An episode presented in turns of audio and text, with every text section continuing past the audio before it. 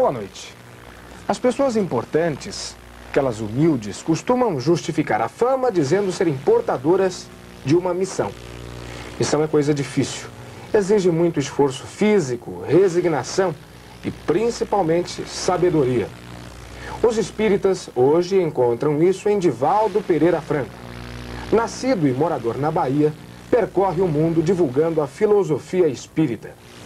Fez isso milhares de vezes. É uma quantidade incontável de entrevistas. É importante. Tem uma missão. A gente recebe aqui na clube Divaldo Pereira Franco. Boa noite, Divaldo. Prazer em receber o senhor aqui. Boa noite, Donati. É uma grande satisfação estar com você e com os nossos telespectadores. O senhor está cansado aí desse trabalho todo? Não, pelo contrário, eu me sinto cada vez mais motivado. Aqueles que estamos a serviço de uma causa nobre sempre temos entusiasmo. E na seara do Evangelho de Cristo, à luz do Espiritismo, esse entusiasmo é crescente, o que nos renova a cada instante. Como é que o senhor tem visto com tanto otimismo assim, esta falta de otimismo que acontece de regra geral com a maioria das pessoas? Allan Kardec previu esta situação quando ele disse que a Terra era um planeta de provas e de expiações, transitando para um mundo de regeneração. Encontramos-nos no ciclo final de uma grande época. E neste ciclo o pessimismo domina. Primeiro, porque o homem equacionou os problemas externos, mas não solucionou o problema de si mesmo. Como disse com muita propriedade um pensador inglês, Thomas Hardy, quando asseverou que o homem moderno perdeu o endereço de Deus. Mas com uma visão espírita da realidade, o otimismo retorna. Essa desesperança leva as pessoas aqui. Muitas vezes há um estado de paranoia, mesmo porque a desesperança contamina. E uma pessoa que se encontra angustiada facilmente leva esse estado morbífico a outro, gerando uma situação quase insuportável. Mas é que falta no coração do homem a certeza da sobrevivência da alma. Considerando a vida do ponto de vista espiritual para o terreno, tendo-se em mente que a Terra é uma escola onde nós estamos transitoriamente e deveremos retornar ao mundo causal, é óbvio que não há razão para desesperança. Sofrimento, sim, porque é um processo lapidador da vida para a nossa evolução. Ora, as pessoas atribuem tanta dificuldade à falta de dinheiro, à desesperança, à falta de otimismo. Falta dinheiro, falta comida muitas vezes dentro de casa, né? ou falta uma vida mais confortável. O senhor acha que isso é motivo? Não necessariamente o motivo causal. Nós consideramos esta problemática como um efeito inevitável de uma causa muito mais importante, que é o estado de desequilíbrio moral, gerador da miséria socioeconômica e, por extensão, dos problemas que afligem a humanidade. Situou-se no dinheiro a causalidade para a felicidade. Não obstante o dinheiro ajude a pessoa a ser alegre, a ser feliz, é indispensável primeiro que realize a sua autoeducação para administrar o dinheiro e não ser vítima dos valores do dinheiro. Naturalmente, a fome que assola nosso país e o terceiro mundo, as misérias morais que estão em toda parte, constituem verdadeiros fantasmas que nos ameaçam aparentemente de extinção. Mas, trabalhando-se por construir uma sociedade equânime, esses fantasmas desaparecerão. É a proposta de Cristo. Quando ele nos recomenda o amor que Allan Kardec atualiza na ação da caridade, obviamente não a caridade de dar coisas, mas de gerar fatores que promovam a criatura humana para que ela se integre dignamente no concerto das realizações. Essa desesperança diminuirá ou passará. Quer dizer que então o caminho é o trabalho. É o trabalho com uma única forma de dignificar a criatura humana. E note você que Allan Kardec, com muita sabedoria, colocando uma das obras mais notáveis da cultura filosófica da humanidade no século XIX, o Livro dos Espíritos, estabeleceu como uma das dez leis essenciais da vida a lei de trabalho, fundamentado no postulado de Cristo quando disse: Meu Pai até hoje trabalha e eu também trabalho. Mas tem muita gente que não tem emprego, não tem trabalho. Como é que essas pessoas podem então trabalhar? Porque vivemos uma sociedade injusta. Alguns poucos que abocanham a grande quantidade é responsável pela miséria de muitos que não têm praticamente nada. Numa sociedade realmente cristã, e posteriormente numa sociedade de visão espírita, o trabalho será o veículo para a dignificação dos homens. Quando tivermos uma consciência política que nos ajude a eleger pessoas dignas, não queremos dizer que não sejam dignos aqueles que aí estão. Naturalmente mudarão os fatores que geram a miséria social, porque os nossos administradores e os homens públicos em particular compreenderão que uma sociedade feliz deve ser educada. E um dos métodos de educar a sociedade é levá-la ao trabalho, que desenvolve o progresso e fomenta a felicidade. Talvez um dos métodos para mudar a atual situação que, o país se encontra e a própria humanidade se encontra seria o questionamento. E ouvindo o senhor, eu percebo uma, um certo conformismo. Posso entender assim ou estou errado? Pelo contrário, o espírita é essencialmente realizador e dinâmico.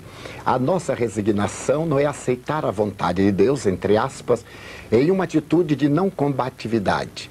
Nós não estimulamos a guerra no sentido da destruição, a revolta, porque não leva a nada. Estimulamos a dignificação da criatura. E para isso, numa sociedade democrática, temos a arma do voto.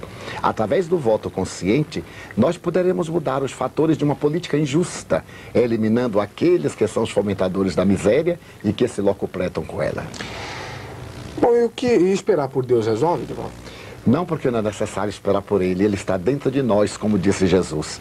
A realidade teísta para a visão espírita não é de um ser antropomórfico que se compraz com a nossa miséria.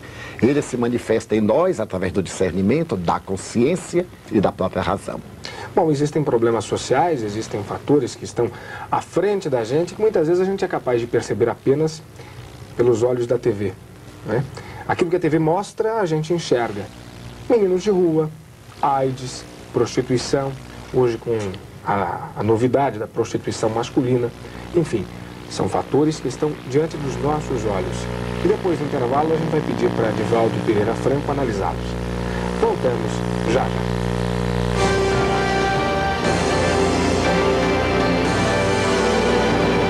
Estamos recebendo a visita de Divaldo Pereira Franco. Divaldo Pereira Franco tem feito palestras em todo o mundo divulgando a doutrina espírita. Aliás, o senhor está vindo da Europa?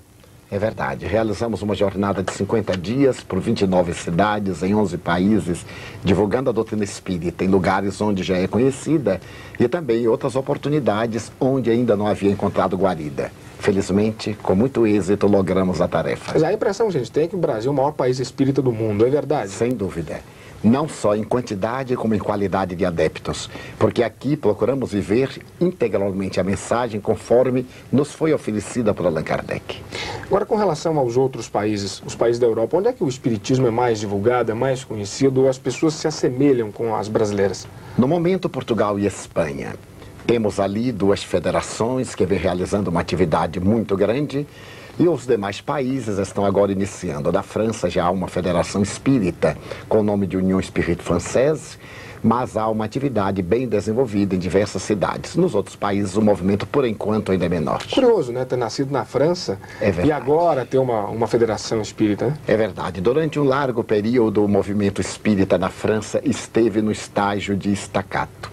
Isso se deve, de certo modo, às três grandes guerras, a Guerra Franco-Prussiana de 1870, a Primeira Guerra Mundial de 14 e 18, a Segunda Guerra 39 e 45, que esfacelam realmente os ideais da criatura humana Sendo francês tipicamente um povo muito racional, deixando-se dominar pela ferocidade da guerra, perdeu o sentimento religioso. E isso não acontece apenas com o espiritismo. A visão religiosa de França hoje é muito diferente daquela do passado. Mas como o espiritismo é uma doutrina profundamente racional, está sendo novamente aceita pelas suas raízes profundas que explicam a problemática atual e conduz o homem com segurança a si mesmo. Enivaldo, há problemas sociais que preocupam toda a sociedade, ou toda, toda não, parte dela. Quer dizer, há pessoas preocupadas com meninos de rua, AIDS, prostituição. Gostaria de saber do senhor a opinião, quer dizer, a sua opinião sobre a questão dos meninos de rua. Essa problemática que nos vem afligindo seria muito difícil discutir aqui sociologicamente. Ademais, porque não sou experto em sociologia. Observo do ponto de vista espírita. Tem fatores recuados e tem fatores atuais. Com a ampla divulgação do processo de meninos de rua pela mídia, o que poderia ser um fator favorável de alguma forma a mim pessoalmente, me parece um tanto prejudicial, porque fomentou muito a pais irresponsáveis e levianos a tirarem seus filhos nas ruas.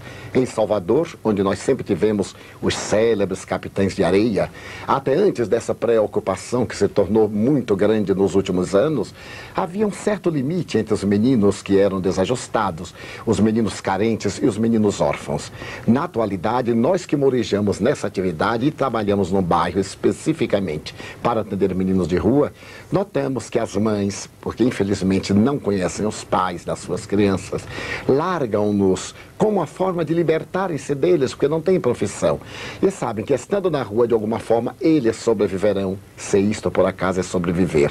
Ademais, as próprias crianças que veem o noticiário de televisão, em particular, sem nenhuma crítica pessoal, sentem-se motivadas a ir brincar na rua e correm. E muitas mães me dizem: não consigo detê-lo. Meu filho foge a cada momento, eu vou buscá-lo, a polícia atrás e ele se evade.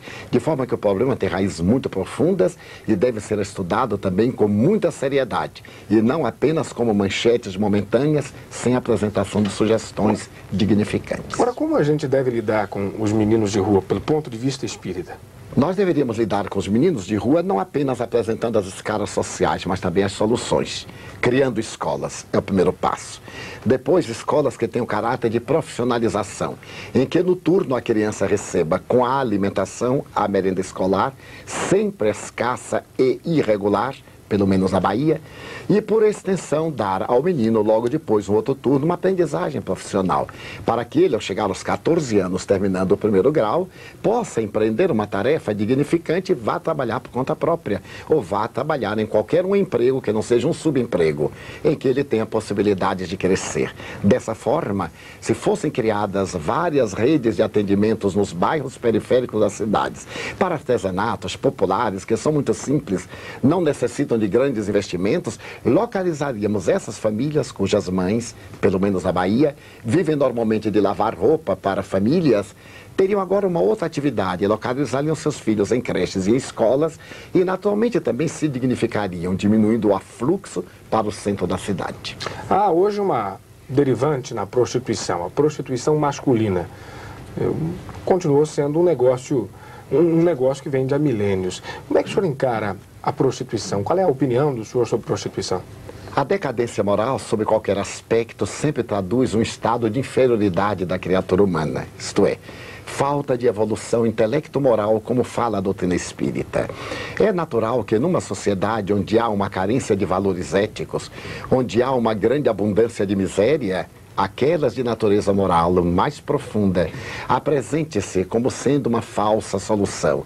E como o culto ao corpo hoje substitui a busca do espírito, é compreensível que da prostituição feminina passe-se à prostituição masculina, como derivativo psicológico, mesmo porque aqueles parceiros que se entregam ao exercício da carne masculina para vender são pessoas profundamente confliteadas, são pessoas portadoras de desequilíbrios emocionais e, por consequência, incapazes de uma vida sexual normal, isto é, fomentada pelo amor. Daí o comércio que exercitam levam todos eles à busca de outros derivativos para a sua realização. Começa agora um outro problema, o das drogas. E drogas? As drogas são um dos cavaleiros do Apocalipse. Poderíamos dizer que todas elas, mesmo o alcoolismo, o tabagismo e, por extensão, as demais drogas adictivas representam o estado máximo do nosso desequilíbrio, procurando soluções que não solucionam o problema e dando-nos um prazer fugaz para depois a loucura, o suicídio ou o homicídio a posteriori. O Espiritismo tem uma visão muito mais complexa. É necessário que vamos às raízes do problema, que eduquemos a criatura, ao invés da repressão educação. Toda vez que reprimimos, falhamos, porque não sabendo educar ou reeducar, punimos, quando deveríamos autopunir-nos, edificando aqueles que são nossas vítimas. AIDS, hein, Divaldo? Por que, que não tem cura? Por que, que não se acha cura para essa doença? Porque ainda necessitamos dela. Acredito que a AIDS, que foi buscada por nós próprios, já que o vírus se encontrava inoculado, segundo afirmam os imunologistas, no macaco barriga verde de África e passou depois para o organismo humano, veio tentar coibir, por causa da promiscuidade sexual, o abuso do aparelho genésico. Mas desde que houve a contaminação sanguínea, as drogas injetáveis tornaram-se um grande veículo da disseminação do HIV e dos seus derivativos. Mas ele tem a grande finalidade, esse vírus, de nos ensinar Amor sim, sexo sim, porém com dignidade. Muitas vezes observamos as campanhas de educação sexual apresentadas pela mídia, dizendo que o indivíduo faça o sexo. Em realidade, deveríamos dizer que ele eduque o sexo. O homem, a criatura humana, não foi feita para o sexo. O sexo é um complemento da criatura humana. E enquanto não edificarmos, deixando que ele fique no aparelho genésico, tirando-o da cabeça, nós não teremos somente a problemática da AIDS, teremos também da impotência, da frigidez, do conflito, do tormento e dos derivativos de várias ordem que nos levam ao mesmo estado de desequilíbrio. Agora, vai chegar a cura da AIDS? Sem a menor sombra de dúvida, a nossa concepção de Deus é amor e não punição, não é um ser antropomórfico. E periodicamente a ciência passa por calamidades equivalentes. A peste negra, que dizimou três quartas partes da sociedade na Idade Média, o mal de Hansen, que é multimilenário, tem encontrado soluções perfeitamente perceptíveis dentro do avanço da ciência. Hoje, no mundo, segundo estatística, mais de 20 mil cientistas estão nos laboratórios tentando apresentar uma vacina ou uma terapia curativa para a AIDS. No momento próprio, com esses esforços admiráveis, naturalmente virá a solução. Mas se o homem não se corrige, virão outros problemas, é inevitável. Depois do intervalo, a gente vai continuar conversando com Divaldo Pereira Franco, que está visitando a clube hoje. Voltamos já já.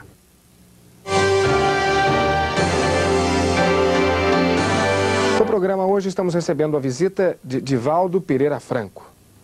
Divaldo Pereira Franco, em Ribeirão Preto, sempre atrai milhares de pessoas para ouvir as palestras. E sempre ao final das palestras, já uma marca registrada de Divaldo, há uma oração, há uma prece. Divaldo, o senhor poderia deixar essa prece para a gente no encerramento do programa? Com muito prazer. Primeiro porque é uma prece de esperança. No momento caótico, qual este que todos vivemos, é muito fácil deblaterar, blasfemar, rebelar-se. No entanto, diante da grandeza da vida, eu preferiria agradecer. Dizer a Deus que amo a vida, que para mim é bela e consentida. Senhor, muito obrigado. Muito obrigado pelo que me deste, pelo que me das, pelo ar, pelo pão, pela paz. Muito obrigado pela beleza que os meus olhos veem no altar da natureza. Olhos que fitam o céu, a terra e o mar. Que acompanham a ave ligeira que corre fagueira pelo céu de anil e se detém na terra verde, salpicada de flores em tonalidades mil. Muito obrigado, Senhor, porque eu posso ver meu amor. Diante da minha visão, no entanto, eu formulo uma prece pelos cegos, que se debatem na escuridão, que andam na solidão, que tropeçam na desesperação. Por eles eu oro e a ti eu imploro comiseração, porque eu sei que depois desta vida, na outra lida, eles também enxergarão. Muito obrigado pelos ouvidos meus, que me foram dados por Deus, ouvidos que ouvem. O tamborilar da chuva no telheiro, a melodia do vento nos ramos do solgueiro e as lágrimas que vertem pelos olhos do mundo inteiro, ouvidos que ouvem. A música do povo que desce do morro na praça cantar, a melodia dos imortais que a gente ouve uma vez e não esquece nunca mais. Muito obrigado, Senhor, porque eu ainda posso ouvir, mas diante da minha audição pelo cego, surdos eu te quero pedir, porque eu sei que depois desta dor no teu reino de amor eles voltarão a ouvir. Muito obrigado pela minha voz, mas também pela voz que canta, que declama, que ensina, que alfabetiza, que ilumina, pela voz que trauteia uma canção e que o teu nome profere com sentida emoção. Diante da minha melodia, eu te quero rogar pelos que sofrem de afasia, os que não cantam de noite, os que não falam de dia. Oro por eles, eu sei que depois desta prova na vida nova também cantarão. Obrigado pelas minhas mãos, mas também pelas mãos que aram, que semeiam, que agasalham, mãos do amor e da ternura, mãos que libertam da amargura, mãos da caridade, da solidariedade, mãos que apertam mãos, mãos de poesias, mãos de psicografias, mãos de cirurgias e mãos de sinfonias, pelas mãos que atendem a velhice, o sofrimento e a dor, que socorrem na terra o desamor, pelas mãos que no seio abraçam o corpo de um filho alheio sem receio, e pelos meus pés que me levam a andar sem reclamar. Muito obrigado, Senhor, porque me posso movimentar. Diante do meu corpo perfeito eu te quero louvar, porque eu vejo na terra infelizes aleijados, marcados, desesperados, que não podem andar enquanto eu posso bailar. Oro por eles, eu sei que depois desta expiação, na outra reencarnação, eles também bailarão. Muito obrigado por fim pelo meu lar. É tão maravilhoso ter um lar. Não é importante se este lar é uma mansão, uma favela, uma tapera, um ninho, um gramato de dor, uma casa no caminho, seja o que for. Mas é importante que dentro dele exista a figura do amor, de mãe ou de pai de esposa ou de marido, de filho ou de irmão, a presença de um amigo, alguém que nos dê a mão. Porque é triste e doloroso viver na solidão. Mas se eu a ninguém tiver para me amar, nem um teto para me agasalhar, ou uma cama para repousar, ou um cão para me acompanhar, nem aí blasfemarei, nem reclamarei, porque eu te tenho a ti. E te quero dizer obrigado, Senhor, porque eu nasci. Muito obrigado, porque creio em ti, pelo teu amor. Obrigado, Senhor.